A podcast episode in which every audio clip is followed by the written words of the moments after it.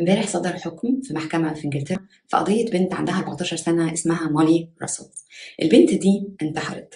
بعد تحقيقات طويلة المحكمة توصلت امبارح إلى إن اللي قتل البنت دي هو ال social media. لأول مرة يصدر حكم من النوع ده ضد ميتا اللي بتدير فيسبوك وإنستجرام. لأول مرة كمان على غير العادة العيلة المالكة في بريطانيا اللي المفروض ما بتعلقش على سير أي قضية يطلع الأمير ويليام ويقول في بيان إنه آن الأوان نحمي ولادنا إيه اللي حصل لمولي؟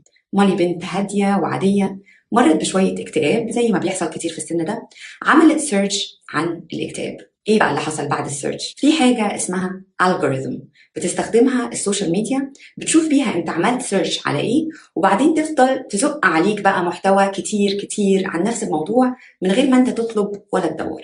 لما بصوا في الحاجات اللي عند مولي على الموبايل واللابتوب لقوا انها في الست شهور اللي قبل ما تموت مولي اتفرجت على 16 ألف مقطع على انستجرام منهم 2100 مقطع عن الاكتئاب وإيذاء النفس والانتحار.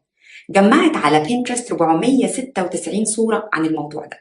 أبو البنت بيقول إن الناس اللي بتدير ال social media بيعملوا فلوسهم من بؤس الناس وتعاستهم أنا كنت كتبت post من فترة هنا على الصفحة بسأل لو كان معاكم ال password بتاعت أجهزة ولادكم. ناس كتير قوي قالت لي طبعا لأ واللي قال لي مستحيل يرضى يديهولي واللي قال لي أنا أصلا أثق في اختيارات ولادي وخليهم يتحملوا نتيجة اختياراتهم. انت ترضي تنزلي ابنك يتمشى في مكان مليان دعارة وفساد وفطرة منتكسة وناس مختلة؟ مستحيل توافقي. أمال إيه الولاد اللي قايمة نايمة على موبايلاتها؟ الموبايلات اللي بتتشحن جنب السرير طول الليل التليفونات اللي ما عليهاش أي رقابة. إحنا سايبين أطفال عندهم 12 و13 سنة في البحر الرهيب ده. هم مش عارفين بيتعرضوا لإيه. قبل ما تقولي لي لأ أنا بنتي مش مكتئبة الحمد لله فأنا مش قلقانة. لا اقلقي. الموضوع مش بس اكتئاب وانتحار. انستجرام هيعرض عليها مقطع مرة مثلا عن اتنين مثليين اتفرجت عليه بدافع الفضول وقالت طب ما أنا ابص كده على ال profile بتاع أصحاب الصفحة دي. خلاص ال algorithm بيستلمها ويفضل يقدم لها محتوى من النوع ده. ملوش علاقة خالص ببنتي متربية ولا أنا واثقة فيها والكلام ده.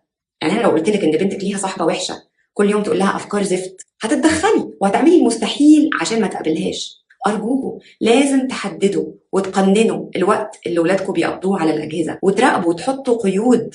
أيوة الموضوع مش سهل أنا عارفة. وهتلاقوا عواصف من الاعتراض وطبعا أسهل إن هو يقعد على موبايله ويحل عننا. بس في الآخر كلنا مسؤولين عن ولادنا. أنا مش عارفة الفيسبوك هيخلي الفيديو ده ولا هيمسحه.